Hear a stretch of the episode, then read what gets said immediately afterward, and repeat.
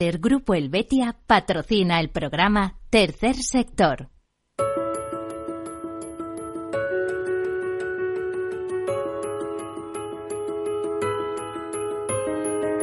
Tercer Sector, un espacio para la economía social. Un programa dirigido por Miguel Benito.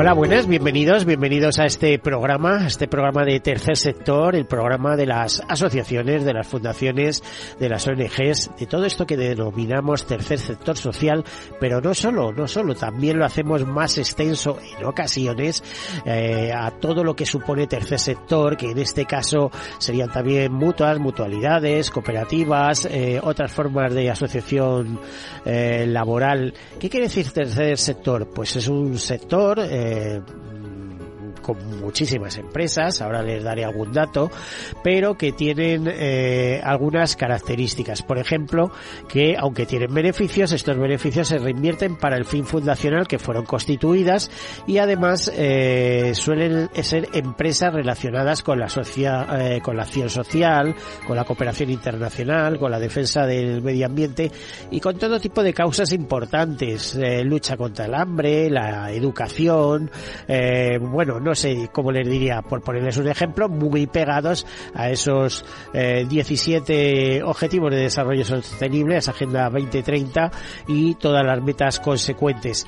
Pero no solo eso, mucho más. Para que ustedes hagan una idea, tercer sector en nuestro país eh, viene a suponer como un 10% de nuestro Producto Interior Bruto. Les parecerá una cifra exagerada, pero no le es si les cuento que solo las mutualidades, por ejemplo, gestionan más de 55, 54 mil millones de euros por cuenta de sus socios. Por supuesto, son ahorros para la jubilación, etcétera.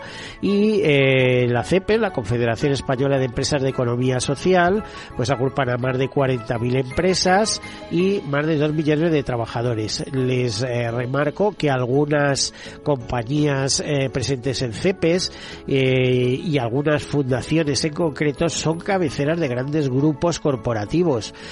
Pues estoy pensando en Fundación El Corte Inglés, Fundación Mafre, eh, Fundación eh, 11, en fin, y su grupo empresarial del que va detrás y, Ilunion, en fin, hay unas cuantas de estas características.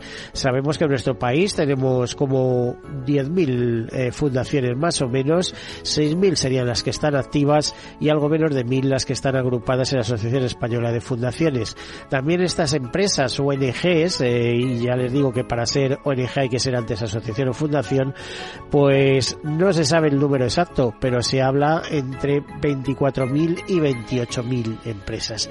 Bueno, y todo esto a modo de presentación, decirles también que de alguna manera el tercer sector eh, se basa en la solidaridad, una solidaridad mercantilmente organizada para ser eficaces y que tiene sus propias características. Es un sector eh, que eh, demandante de recursos continuamente porque las causas las causas eh, que hay que atender en el mundo no paran de crecer no solo España sino en todas partes del planeta en general no paran de, de de crecer y también que al final de alguna manera se convierte en un sector para profesionales específicos por las características que tiene y los retos, los retos de todo tipo, no solamente al fin eh, a que se encuentran dedicados, sino que se tienen que gestionar como empresas con sus procesos de digitalización, eh, de recursos humanos, de,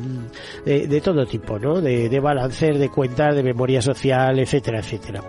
Bueno, dicho todo esto, comenzamos con algunas notas de actualidad y enseguida entramos en nuestro tema. Comenzamos.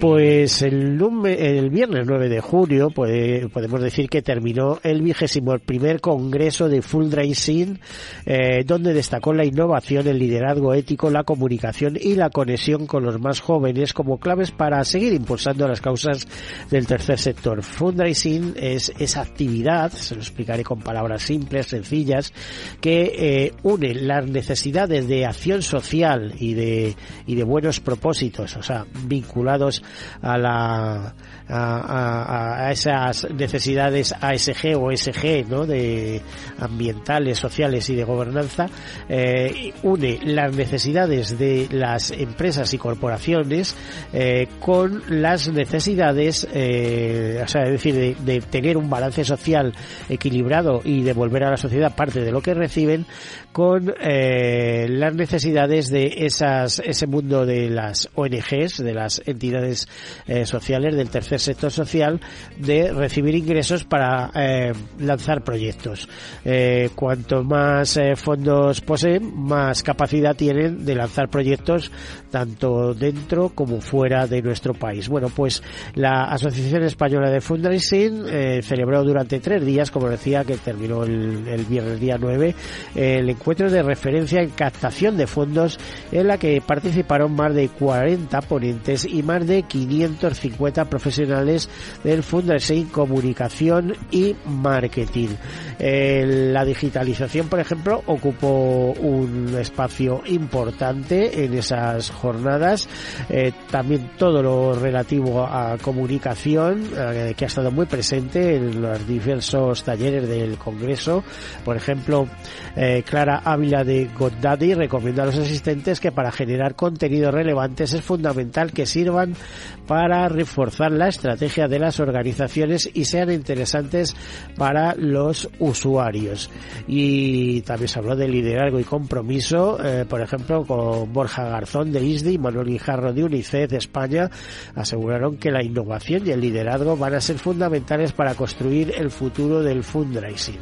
Así podríamos irnos a cantidad de pronunciamientos que hubo en, eh, dichas jornadas que terminaron con éxito. ¿eh? Eh, la innovación es importante, ya saben, a la hora de impulsar campañas de captación y la, como decíamos, la digitalización de las organizaciones, el liderazgo ético, las nuevas narrativas y la conexión con públicos más jóvenes, así como la importancia de la transparencia frente a la desinformación son aspectos que se tocaron en este vigésimo primer congreso de fundraising en España. Y la innovación social, clave para avanzar en los cambios sociales sistémicos. El, vigésimo primer foro de empleo y emprendimiento inclusivos, organizado por la Red Europea de Innovación por la Inclusión de Acción contra el Hambre y celebrado el pasado eh, no este viernes pasado, sino el día 9, ha dado a conocer las últimas tendencias desde la financiación de las políticas públicas en materia de innovación social que llegan desde Europa y afectan a España. El nuevo Fondo Social Europeo Plus cuenta con un presupuesto de 99.300 millones de euros para el espacio de tiempo 2021-2027 y tiene por objeto lograr elevados niveles de empleo y una mayor protección social, así como transformar y formar a personas cualificadas y resilientes que estén preparadas para afrontar la transición a una economía ecológica y digital. Nos dicen en un comunicado de precisamente acción contra el hambre, cómo situar la innovación social como el camino para avanzar en los cambios sociales sistémicos. Bueno, pues en el vigésimo primer foro de empleo y emprendimiento inclusivos eh, celebrado en el auditorio CaixaFaru, repito, el día 9, se dieron algunas respuestas, como por ejemplo que la innovación está dentro o está en el centro tanto de la financiación pública como de las políticas públicas. Por ello, cada vez se le otorga más importancia y se exige más a las entidades sociales en este aspecto. Eh, hay muchas eh, cosas más que se dijeron en aquella ocasión, por ejemplo, que para responder a los retos sociales de todo tipo, la capacidad que tiene, se tiene para innovar es la principal esperanza. Eh, en fin, y a partir de ahí, pues el el director de Red Dot, eh, consultor y miembro del Consejo Asesor de los Asuntos Económicos del Ministerio de Economía y Transición Digital del Gobierno de España, en este caso eh, José Moisés Martín Carretero, propuso un modelo compuesto por 10 palancas para impulsar el cambio.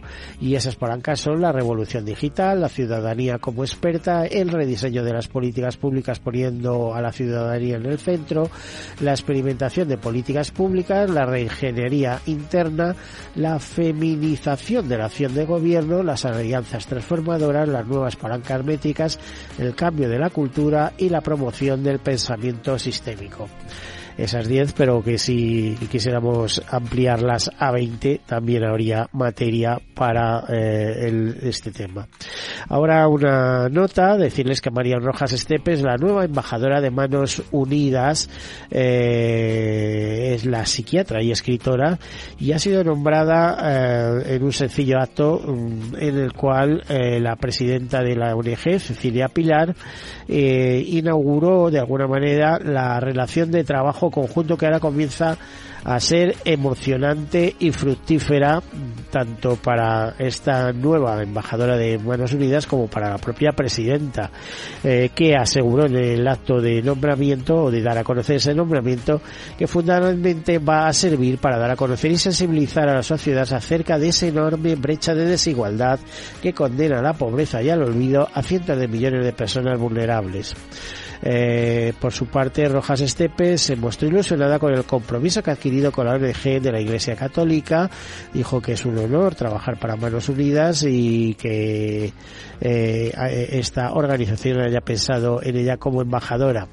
Esta ONG ayuda a las personas que viven en situaciones de vulnerabilidad extrema, ayuda a integrar eh, y a luchar contra las desigualdades y desde pequeña tengo mucha sensibilidad por los temas solidarios. Apoyar proyectos para combatir esas desigualdades me ha transformado en quien soy. Muchas veces en mis consultas recomiendo a mis pacientes que acudan a lugares y ayudar porque cuando sales de, eh, de tus problemas y ves los problemas de otros que son muy graves, acabas relativizando lo que te pasa a ti y empatizando como eh, eh, empatizando con los demás.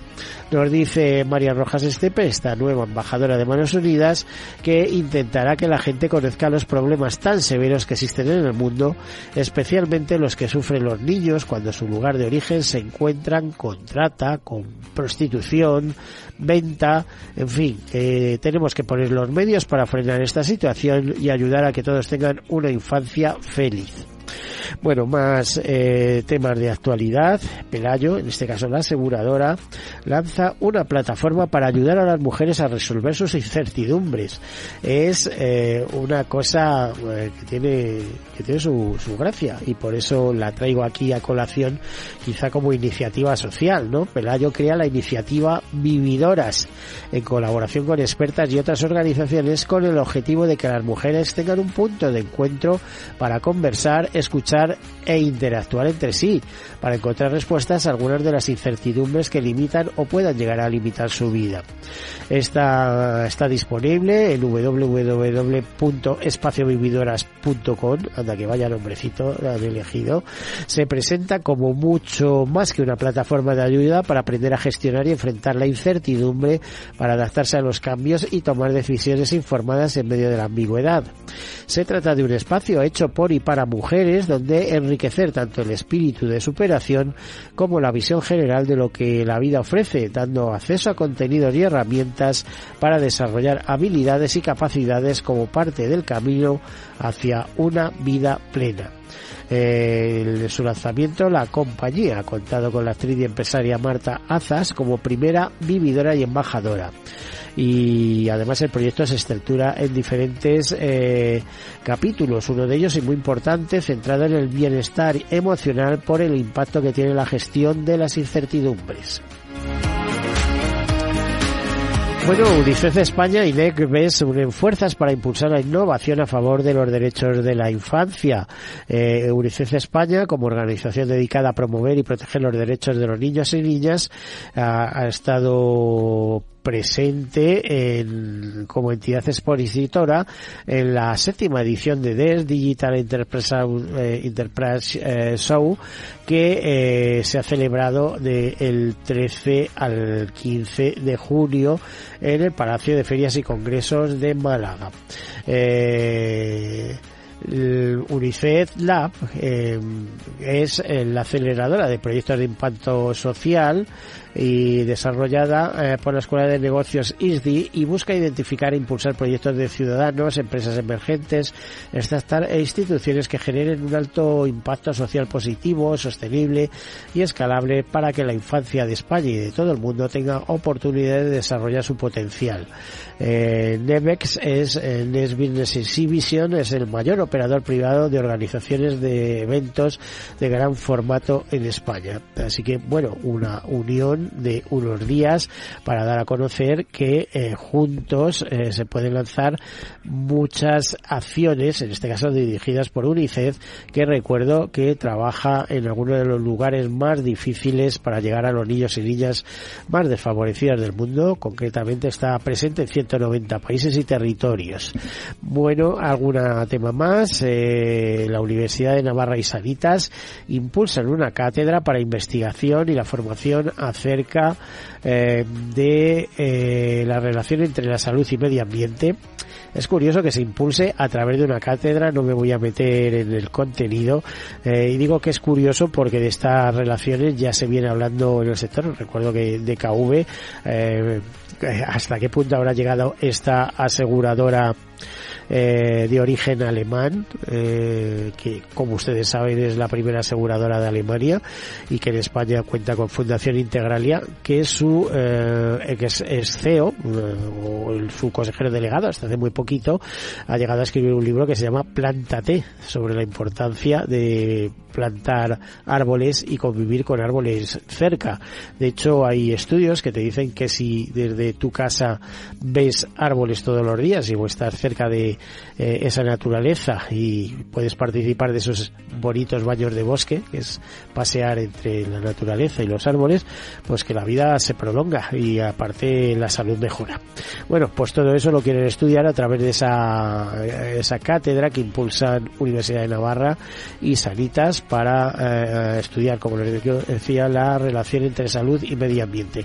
Uno de los problemas que tiene nuestra civilización con tanta digitalización y tanta historia es que estamos perdiendo el referente de que somos eh, somos parte de la naturaleza y estamos desnaturalizándonos de tal manera que hay hasta apps para contarte el tiempo que pasas en la naturaleza. Ya no haciendo ejercicio, dando pasos, etcétera.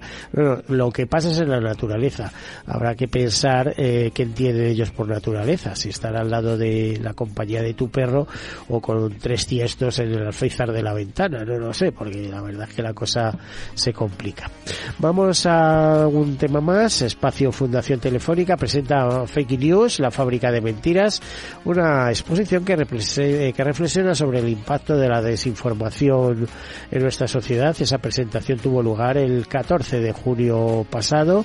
Es, una colaboración con la Biblioteca Nacional de España, la Universidad San Pablo CEO y Maldita Punta Es, que aborda el fenómeno de la desinformación a lo largo de la historia y reflexiona sobre el impacto que genera en nuestra sociedad. Y por eh, último, hablarle de Fundación Naturgy, eh, el Instituto para la Transición Justa y la UPM, que lanzan el primer curso de formación de instalaciones fotovoltaicas dirigido a mujeres desempleadas exclusivamente. Por si tienen interés, eh, mujeres desempleadas que supongo que tendrá que ver bastante también con el medio rural, etcétera, eh, pues diríjase a Fundación Naturgy que está trabajando en, eh, en eh, formación eh, y en superar esas bolsas de desempleo.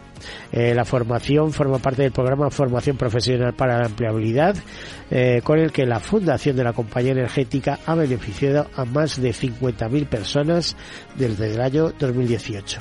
Dicho todo esto, entramos ya en materia y vamos a hablar de un tema pues o de un par de temas siempre difíciles, cada uno con sus características, con especialistas y con personas que nos han acompañado a lo largo de los años, de estos 10 años que celebra Capital Radio y por lo tanto también este programa Tercer Sector. Tenemos con nosotros a Rosa Iglesia, que es presidenta de Planeta TOD y de la Fundación Nacional para el TOC trastorno obsesivo convulsivo. Rosa, bienvenida, ¿qué tal? Hola, buenos días. bueno, ya hemos tocado este tema en otras ocasiones, pero por muchas veces que se toque, eh, nunca es suficiente porque parece que no hacen demasiados casos las administraciones, que volvemos a lo de siempre dotarla de medios, ¿no? Sí, además es bastante invisible esta, este problema. Es un, es un problema que además padece un 3% prácticamente de, de la población y aún así es muy desconocido y esto, claro, pues lleva a que haya pocos recursos para, para que una persona pueda recuperarse. Falta de profesionales, Tú lo has vivido muy de cerca y, y, bueno, ahí estás impulsando como presidenta de este Planeta Talk y tal y, y también como portavoz de una fundación nacional que es nueva o sale ahora. Es nueva, es nueva. A las dos cosas, he dicho lo mismo. Sí, sí.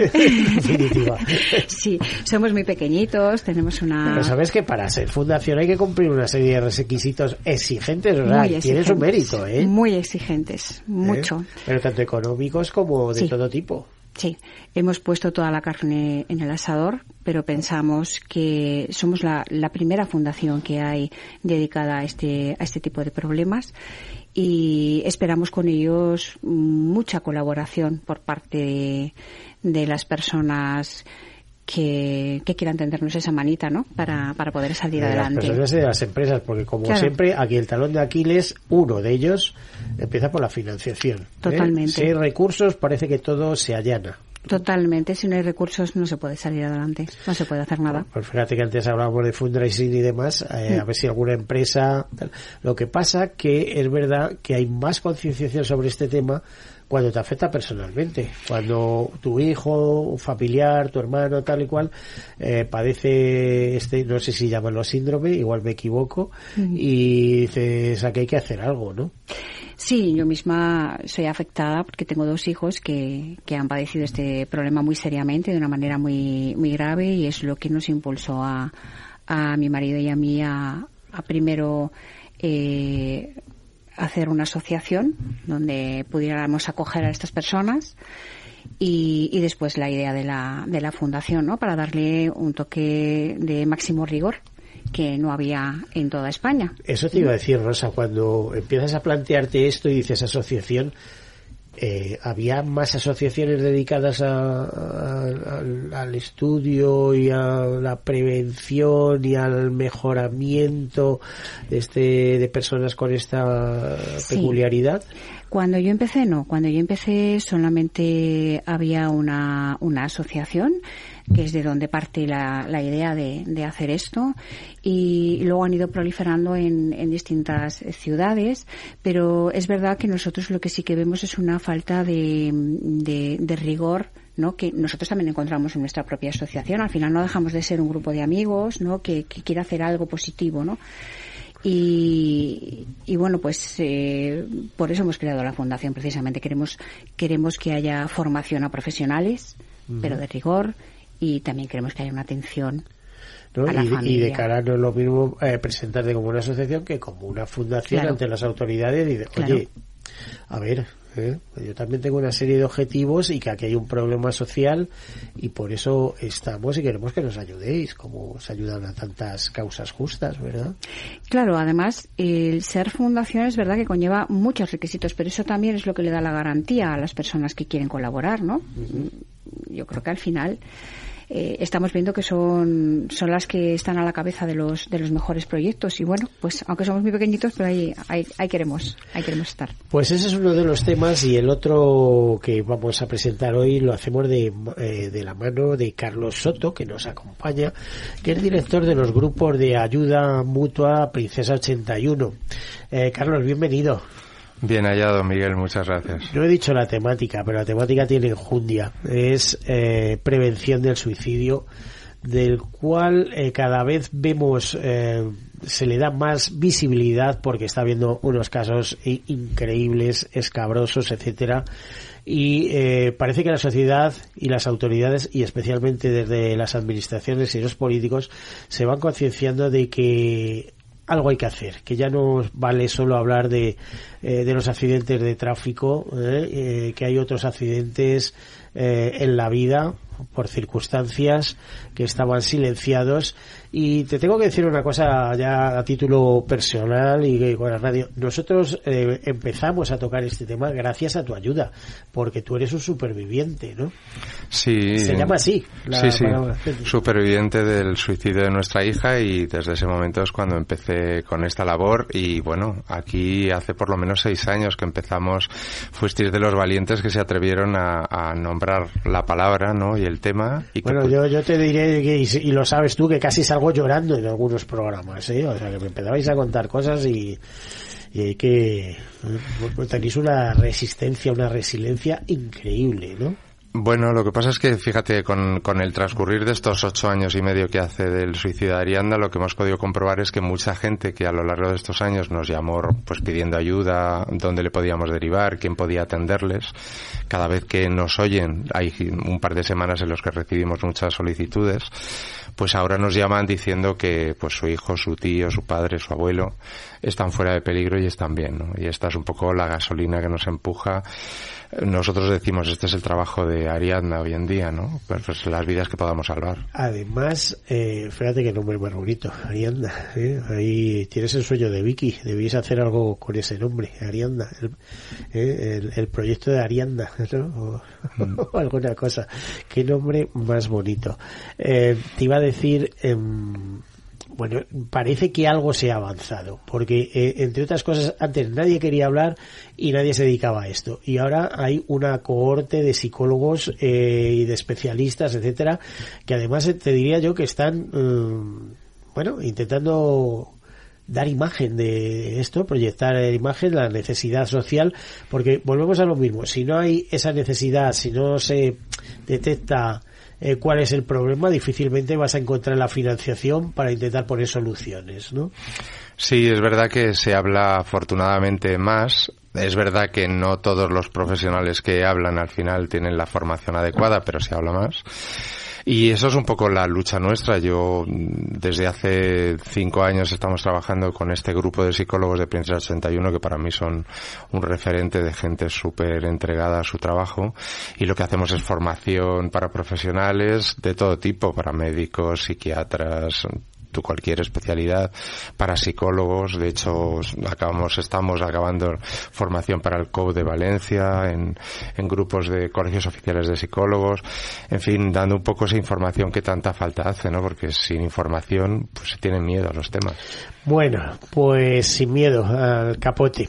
Mira, vamos a hacer una breve pausa y enseguida continuamos con estos dos temas, con el trastorno obsesivo compulsivo, con la prevención del suicidio. Y nos contáis que vosotros estáis en el día a día y le vamos tomando el pulso a la situación.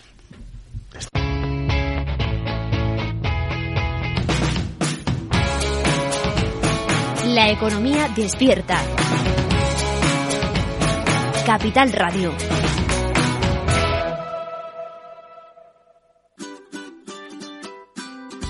Mesa y Descanso es el programa donde Mar Romero te acerca cada fin de semana los mejores productos, te invita a disfrutar de los buenos vinos de cada denominación de origen y a conocer restaurantes y lugares de ocio con un encanto especial. Mesa y Descanso, los domingos a las 13 horas, aquí en Capital Radio. Todos los lunes de 11 a 12 de la mañana en Capital Radio tienes una cita con Rock and Talent. Un programa diferente que combina el talento con las canciones de rock más inspiradoras. De la mano de Paloma Orozco conocerás gente emprendedora, las startups más novedosas y las ideas más originales del mundo de la gestión. Rock and Talent. Los lunes nunca fueron tan sorprendentes. Para personas inquietas, Capital Radio.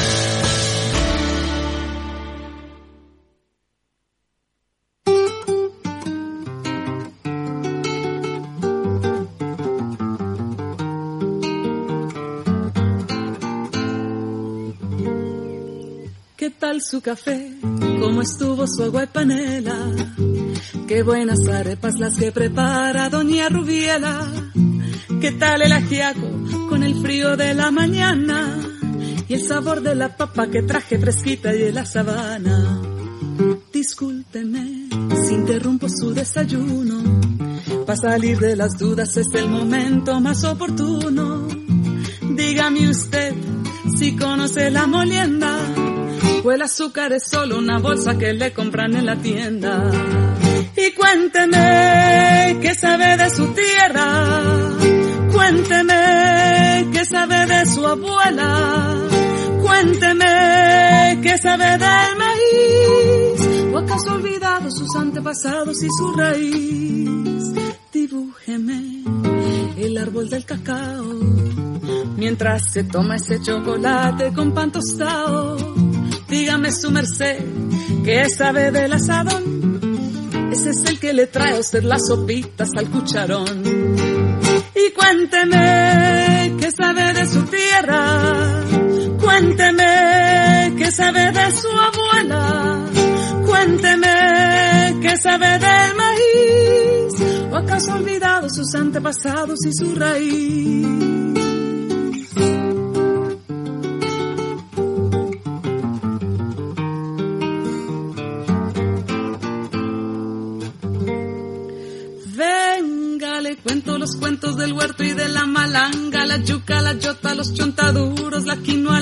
Y la guatila. Le tengo el guandú, las arracachas y la calabaza, le traigo guineos, también chacha frutos y unas papitas en la mochila. Ay, perdón señor, por ser yo tan imprudente, es que a veces me llegan estos pensamientos irreverentes. ¿Pa' qué va usted querer saber sobre el arao? Si allí en la esquina lo encuentra toitico bien empacao. Pues Totico bien empacado y además un desayuno que nos damos en este día por la mañanita temprano. Un desayuno y una alegría para el cuerpo y para los oídos, ¿no? Emocionante escuchar a Kay James en este Toitico bien empacado. Eh, esta cantante, diría, británica, supongo yo que tiene también la doble nacionalidad colombiana porque fue a Colombia con tres añitos y ya ves cómo une, cómo se le nota el estilo de un sitio y de otro el empuje que tiene. Bueno, estamos hablando de dos temáticas importantes eh, con dos especialistas eh, también importantes de alguna manera, con Rosa Iglesias, presidenta de Planeta Talk y eh, representante, no, Presidenta también. presidenta de la Fundación Nacional para el TOC. Ya nos contaba que eh, han dado unos pasos, eh, han- han ido dando pasos hasta el momento. Y con Carlos Soto, que es superviviente, como decíamos, y director de los grupos de ayuda mutua de Princesa 81. A ver, eh, Carlos, vamos a seguir contigo. Eh, ¿Cuándo nacen estos, estos grupos? Porque eh, estos grupos nacen a raíz de una nueva asociación que se crea, en la cual tú también tienes algo que ver, con un presidente, con un psicólogo muy especializado, una persona muy especial, eh, con capacidad de tratar eh, los temas de prevención de suicidio de largo, ¿no? Sí, nosotros las causalidades que nosotros hicimos, hicimos coincidimos con Pedro Martín Barrajón, que es uno de los socios de Princesa 81. Y, y, bueno, enseguida nos dimos cuenta que, que era una persona absolutamente dedicada a, a, este trabajo y empezamos a darle vueltas, se formaron los grupos de ayuda, pero no grupos de ayuda como hay en otros sitios, que simplemente es un poco contar lo que nos ha pasado, sino para trabajar el duelo. Y entonces lo que hacemos es trabajar cada una de las fases del duelo con, con las personas que acuden y en definitiva pues ayudarnos todos a, a encontrar un, unas nuevas ganas de vivir, a recuperar la ilusión. Y esto se ha generalizado porque yo creo que cuando se produce un suicidio en la familia el palo es tan inmenso que no te quedan ganas de nada, ¿no? Es que no se sabía nada de esto. De hecho, parte de lo que hemos hecho, ahora acabamos de venir de, del Congreso de SEMES de, de, Emergencias de este año, que es el segundo año que, que nos invitan precisamente porque la gente, to, bueno, emergencias en los que están SAMUR, SUMA, todo este tipo de, de médicos y, y técnicos de emergencias. Y lo que se trata, lo que hemos tratado este año porque ellos lo necesitaban era volcar la atención en la persona, ¿no? Las emergencias en la persona. ¿Por qué? Porque un médico del SUMA, en una de las formaciones que, que yo imparto, se dio cuenta de que decir, ah, fíjate, lo primero que tengo que decirte es perdón porque cuando llegué a tu casa a lo mejor yo era el médico que acudía y no nos dimos cuenta de que inmediatamente después del fallecimiento de vuestra hija los, los pacientes seríais vosotros, ¿no? Y cuando vamos a alguien que le da un infarto en casa no nos damos cuenta que hay unos familiares ahí y que tenemos que atenderles también porque a lo mejor eh, el impacto de lo que les ha sucedido quiero decir, todo esto lo que ha hecho empujando desde el suicidio ha sido cambiar muchas de las eh, costumbres que había establecidas y que ahora se, se reclaman denominándolas humanizar la sanidad. ¿no? Mm. ¿No? Eh, humanizarla y ocuparnos y preocuparnos eh, por ello. Te iba a hablar de eh, de la salud mental, que parece que hasta ahora no, o sea, bueno, se puede atender y demás, pero cuidado que, que esto también da un nivel eh, de coherencia a, la sociedad, o sea, es un capítulo que hay que atender y que parece que no está muy bien atendido. Eh, hace unos días cuando vemos el, el, incidente este que hubo eh, de los policías nacionales con esta persona, por lo visto era un problema que tenía este hombre de, eh, de esquizofrenia, que además parece ser que era un veterinario jubilado, una cosa así, y, y, eso deriva en un conflicto social mucho más importante, ¿no? Igual a un joven que se le cruzan los cables, que se le produce ese efecto túnel del cual me habéis hablado eh, eh, siempre, habéis hablado vosotros, también han hablado del, del teléfono de la esperanza, eh, y ahí, ahí, estáis vosotros para romper ese efecto túnel, eh, que diga, oye, cuidado, que hay mucho más, o sea, esto no, la vida no es solo esto, hay, hay campos muy amplios. Sí, precisamente lo que pasa es que hay que tener cuidado, ¿no? Fíjate cómo lo, lo se cuenta, ¿no? Pues de repente esa persona que, que, tiene el problema tiene una enfermedad mental X. Y hay que tener mucho cuidado porque la gente recibe esa noticia y se cree que todas las personas que tienen esquizofrenia van a resultar violentas. Eso es una cosa que hemos descubierto nosotros después de lo que nos pasó, ¿no? Que, que, que primero que no es una causa, la, la, enfermedad mental no es una causa que determine un suicidio y luego que no todos son, que, que vamos, el 99% no son personas violentas, ¿no?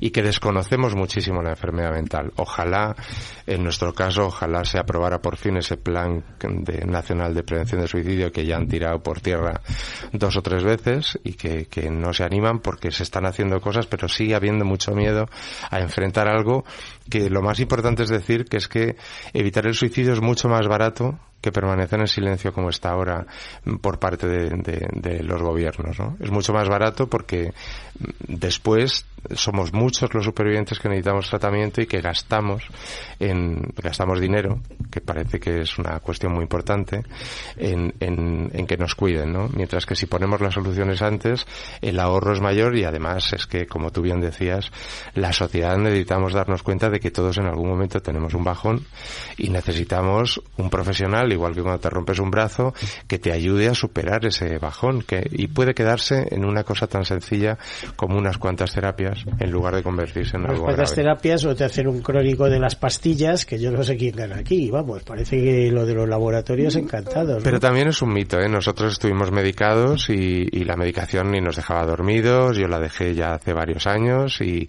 y no tuvimos ningún problema. Lo que sí hay que hacer es cuando una medicación tiene algún tipo de contraindicación, nos duerme, nos cansa o nos produce un efecto, ir al médico y pedir que nos cambie porque hay muchos productos nuevos que, que no van a producir ningún efecto pernicioso.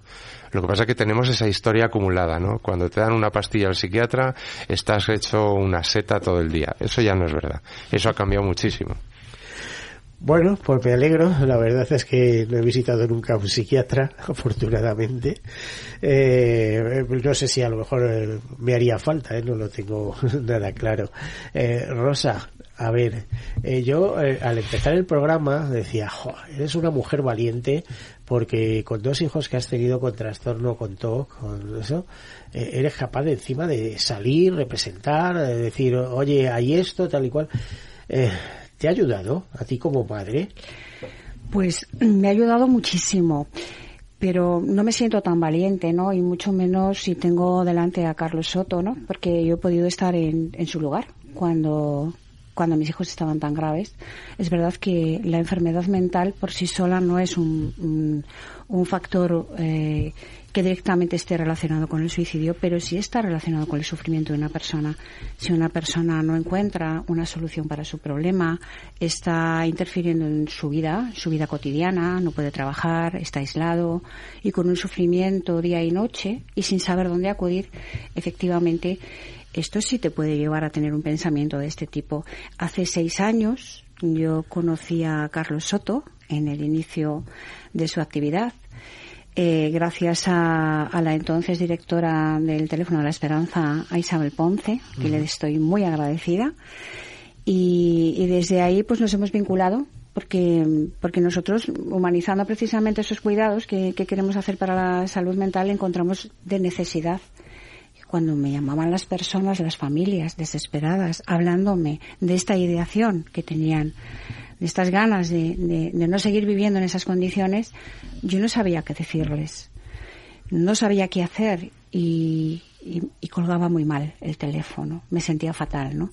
Conocer a Carlos fue un aliento para mí porque me ayudó a entender muchas cosas. Y luego, bueno, pues hemos seguido trabajando. Carlos, aparte de muy trabajador, es una persona muy inteligente y, no sé cómo te diría, que ha intelectualizado muy bien todo lo que fue su situación y la ha reconvertido en ayuda a los demás. Y esto no es fácil, Carlos, ¿eh?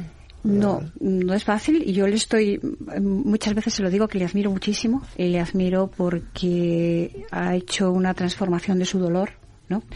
Otras personas no tienen recursos internos para hacer lo que ha hecho él, evidentemente, y, y, bueno, él y, Olga, Olga Ramos, su mujer, que, que van los dos de la mano haciendo este trabajo tan duro, ¿no? Con lo que tienen a sus espaldas, ¿no? Porque el que es profesional hace su trabajo, por muy vinculado que esté, pero el que es afectado es diferente.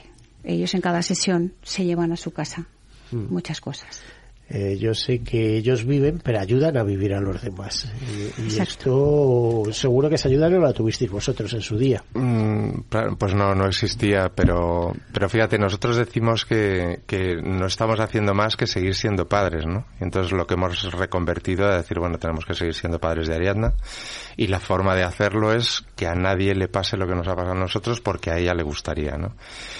Y porque todas las personas que tienen un suceso de este tipo necesitan, necesitamos un objetivo, ¿no? Para, para recuperar ilusión y el nuestro pues no podía ser mejor que es estar pendientes de ella y hacerlo por ella, ¿no? Y, y bueno, ese es parte del trabajo que hacemos, intentar acompañar en, Pero es que os habéis convertido, o sea, de decir, de una iniciativa eh, solitaria en principio, en, algo multitudinario, en el sentido de que tenéis un círculo de amigos, de personas que les ha pasado lo mismo, que sois capaces de hablar, de intercambiar, es decir, de, vivir juntos y de caminar, eh, de envejecer juntos y de, hablarlo, porque estas cosas no se olvidan nunca, ¿no? Pero decir, oye, es que ahora lo que nos toca es echar una mano a los que vienen detrás, que cuidado, ¿eh?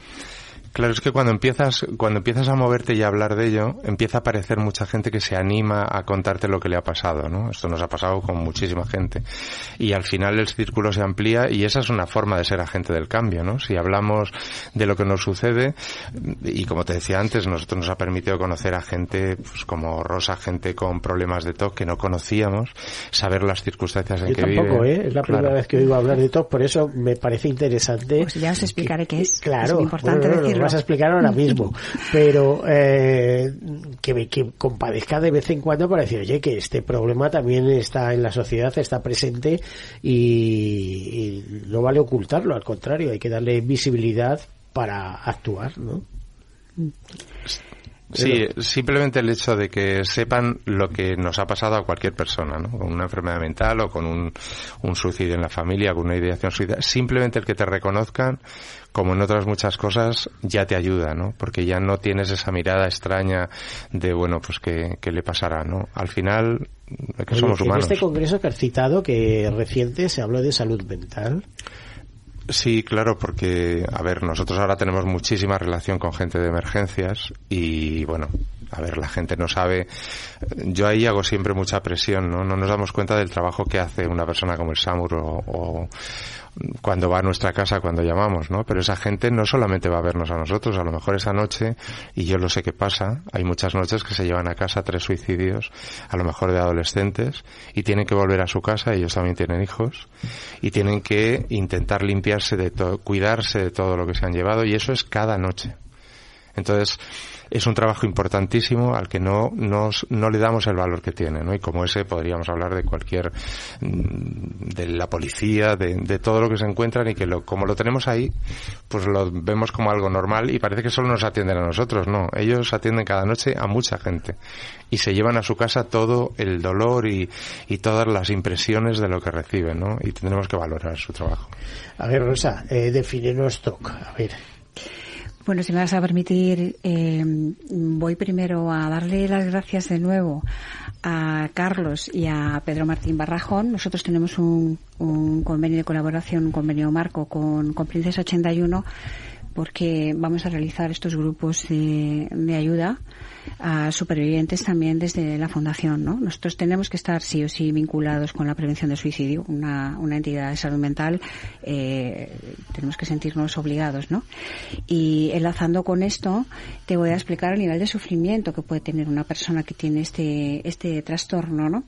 Eh, se relaciona muchísimo con... Por cierto, ¿cuándo se descubre? ¿Se descubre a una edad temprana? Cada día más. Ahora tenemos muchos niños. Antes Hace muy poco, hace cinco años, eh, solamente veíamos adultos. Y la media de diagnóstico que tardaba una persona en recibirlo era entre siete y diez años, cuando ya estaba muy grave y cuando, bueno, pues ya es un, un peso de reconstruir una persona, ¿no? Precisamente por el desconocimiento también a nivel profesional como ocurría con la, con la prevención del suicidio, con, con, con estos síntomas, no estas, estas conductas que puede tener una persona cuando, cuando se siente mal, ¿no? Es muy desconocido. Quizá a lo mejor si nos ponemos en el momento de pandemia, cuando el COVID, voy a tratar de hacer alguna eh, similitud para que podáis podáis entenderlo un poquito mejor, ¿no? Aquel miedo que teníamos, un miedo atroz, con una incertidumbre exagerada que nos llevaba a tener unas conductas de, de cuidado para, para, no enfermar es lo que muchos de los, de los afectados de, de TOC sienten y sienten a lo largo de su vida y durante años, ¿no? Eh, son personas que se les relaciona con las altas capacidades, que tienen conciencia de lo que les ocurre, no están fuera de la realidad nunca y lo que les ocurre es que su, su mente efervescente eh, está cargada de, de, obsesiones, de preocupaciones, eh, que van a desenlazar en ellos una emoción importantísima, siempre muy aversiva, como son el miedo, el asco o la culpa. Y para sobreponerse a ellas van a necesitar hacer alguna, alguna conducta de seguridad, ¿no? Por ejemplo, si mi intrusión, porque son siempre pensamientos que no queremos tener, no los deseamos, pero vienen y aparecen. Si mi preocupación es, por ejemplo, el miedo a que pueda fallecer mi mamá o mi papá en un niño, eh, pues este niño no va a tener ningún tipo de regulación emocional por mucho que le quiera calmar su mamá o su papá y va a necesitar unas conductas para sentirse más tranquilo. Pueden ser repetir pueden ser comprobar, abrir y cerrar su mochila, hacer actos que le demuestren que va a tener suerte durante el día para que esto no ocurra, ¿no? Bueno, pues un niño ya con este nivel de sufrimiento nos podemos imaginar su evolución a lo largo de la vida, con el resto de preocupaciones. Entonces me da la impresión que si ese es el enfoque, hay mucho más trastorno obsesivo compulsivo de lo que nos pensamos. Sí, sí, totalmente, y sin diagnosticar hay muchísimo. Primero es que hay una falta de diagnóstico porque hay una falta de profesionales especializados. Es, es, ¿Tú lo ves así, eh, Carlos? Sí, además creo que no me equivoco diciendo hay diferentes tipos de gravedad, pero sí. cuando empiezas a conocer, empiezas a darte cuenta en gente con la que tratas que tiene lo que antes se denominaba una manía y, y que no es más que, pues eso, esa pulsión de, de un problema que la calma eh, pues no sé, encendiendo o apagando el ordenador tres o cuatro veces, o una luz, o comprobando tres veces al salir de casa que no se ha dejado la llave del gas, y a lo mejor no es algo tan grave como para que le Es que es olvidadizo, ¿eh? que con los años entras en eso también. Cuando se hace todos los días tres o cuatro veces cada vez que sales de casa, ya empieza a ser un trastorno. Bueno, la diferencia de la manía y de esta conducta es la siguiente, y es muy clara y es el sufrimiento con el que se hace. Porque yo puedo ir a comprobar por quedarme un poquito más tranquilo, ¿no? Oye, a ver si me he dejado esto abierto. Bueno, no, y si no, ya llamaré a una vecina que me lo mire, ¿no? Pero la persona que, que hace esta conducta por, por asegurarse porque tiene porque tiene trastorno obsesivo compulsivo, lo que está viendo ya es el incendio en su casa, está viendo, o sea, eh, su cuerpo físicamente tiene las señales de que lo que está pensando ha ocurrido. Esa tragedia ha ocurrido ya. Es decir, si yo voy a entrar por la puerta de mi casa y pienso que voy a encontrar a mis padres muertos, yo estoy reaccionando tal y como reaccionaría prácticamente si esto ocurriera. Esa es la diferencia que se hace con un gran sufrimiento. Yo limpio, pero no limpio porque quiero verlo más limpio. Limpio porque tengo pánico. Yo pienso y repienso una cosa y otra porque tengo pánico pero no porque me apetezca, porque quiera o porque me quiera quedar más tranquila. Esa es la diferencia, ¿no? Cuando vemos, por ejemplo, a alguien con esta conducta, como decía Carlos, ¿no? Que está moviendo el, bolígrafo siete veces o apagando y encendiendo el, ordenador, eh, pues lo está haciendo porque está evitándose un sufrimiento. Que a la larga, esta conducta es la que les empeora, pero no puede salir del bucle. Pues necesitan un tratamiento. Cosas de esas hemos visto ahora con el COVID de gente que le ha quedado un residuo de un miedo eh, atroz eh, eh, a todos, ¿no? Dice, no, es que he estado con no sé quién y igual soy portador de virus, por lo tanto no me puedo juntar con nadie, no puedo estar con la familia, no puedo... Ha sido un disparador, efectivamente. ¿Tendría características también de trastorno obsesivo compulsivo?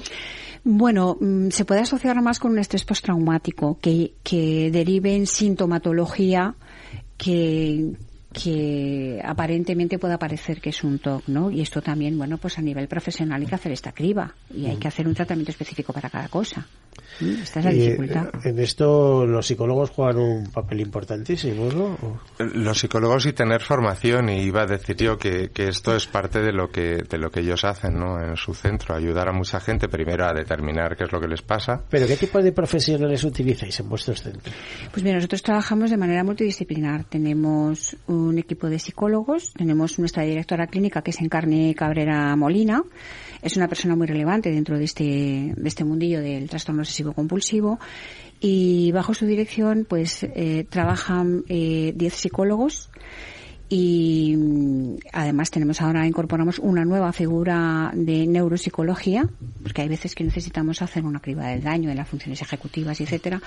Y también trabajamos en colaboración con psiquiatría de manera que cuando se pauta una medicación la persona que tiene más frecuencia de contacto con el paciente que es el psicólogo pueda también dar su opinión no sea una pauta a tres.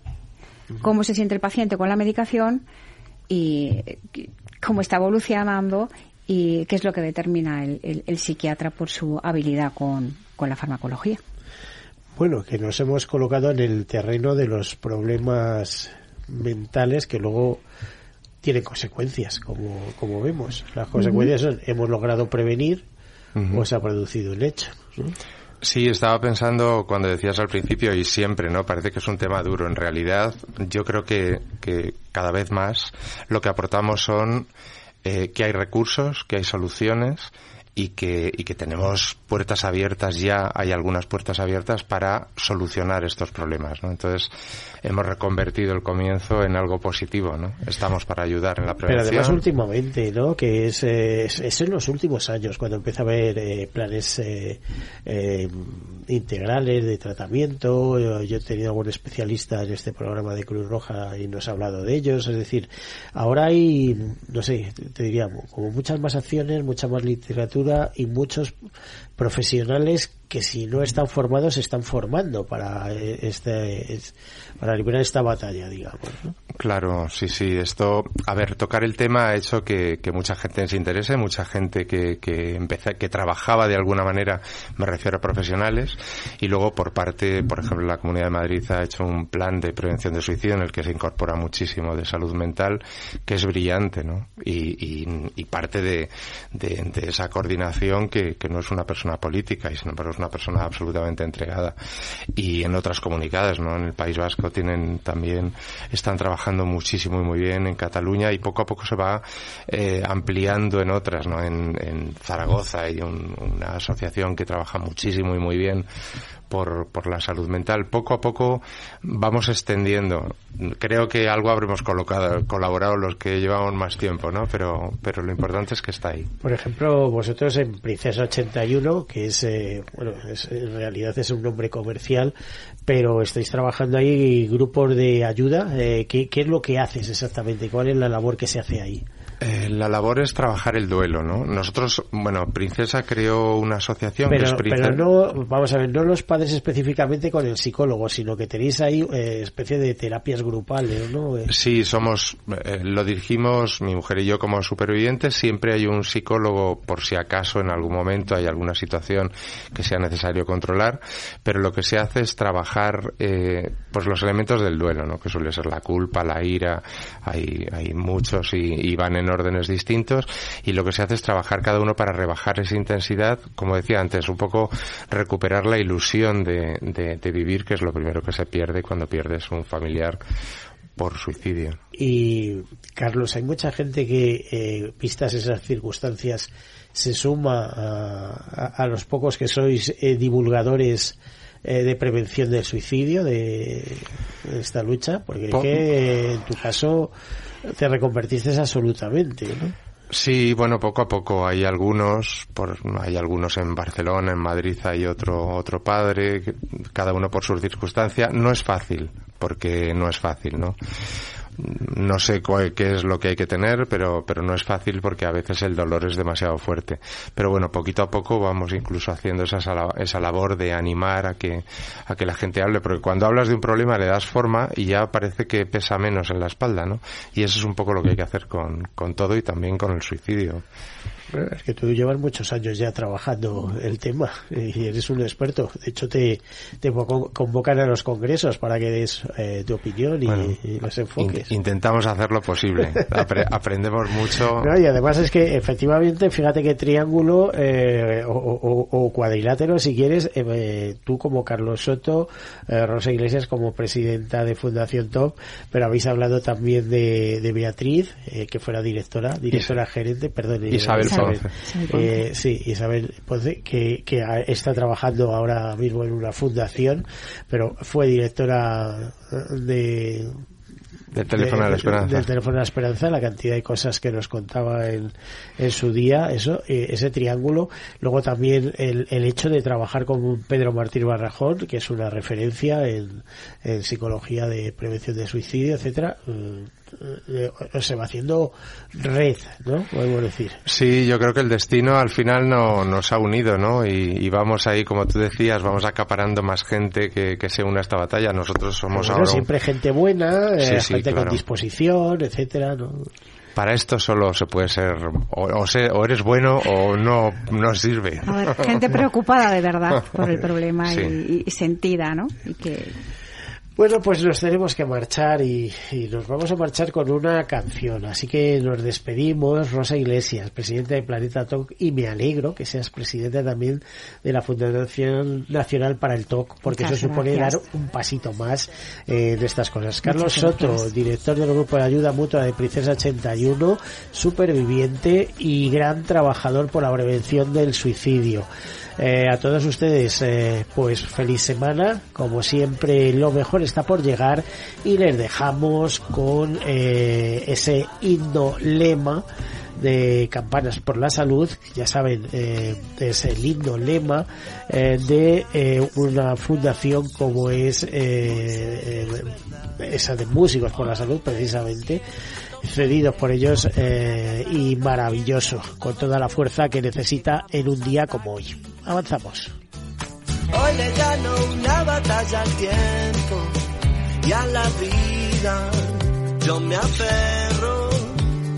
Porque hoy puede, hoy puede ser el día, el día en que nos toque cantar. Hoy suena la campana, se abre la ventana, puedo ver entrar el sol mientras canto esta canción.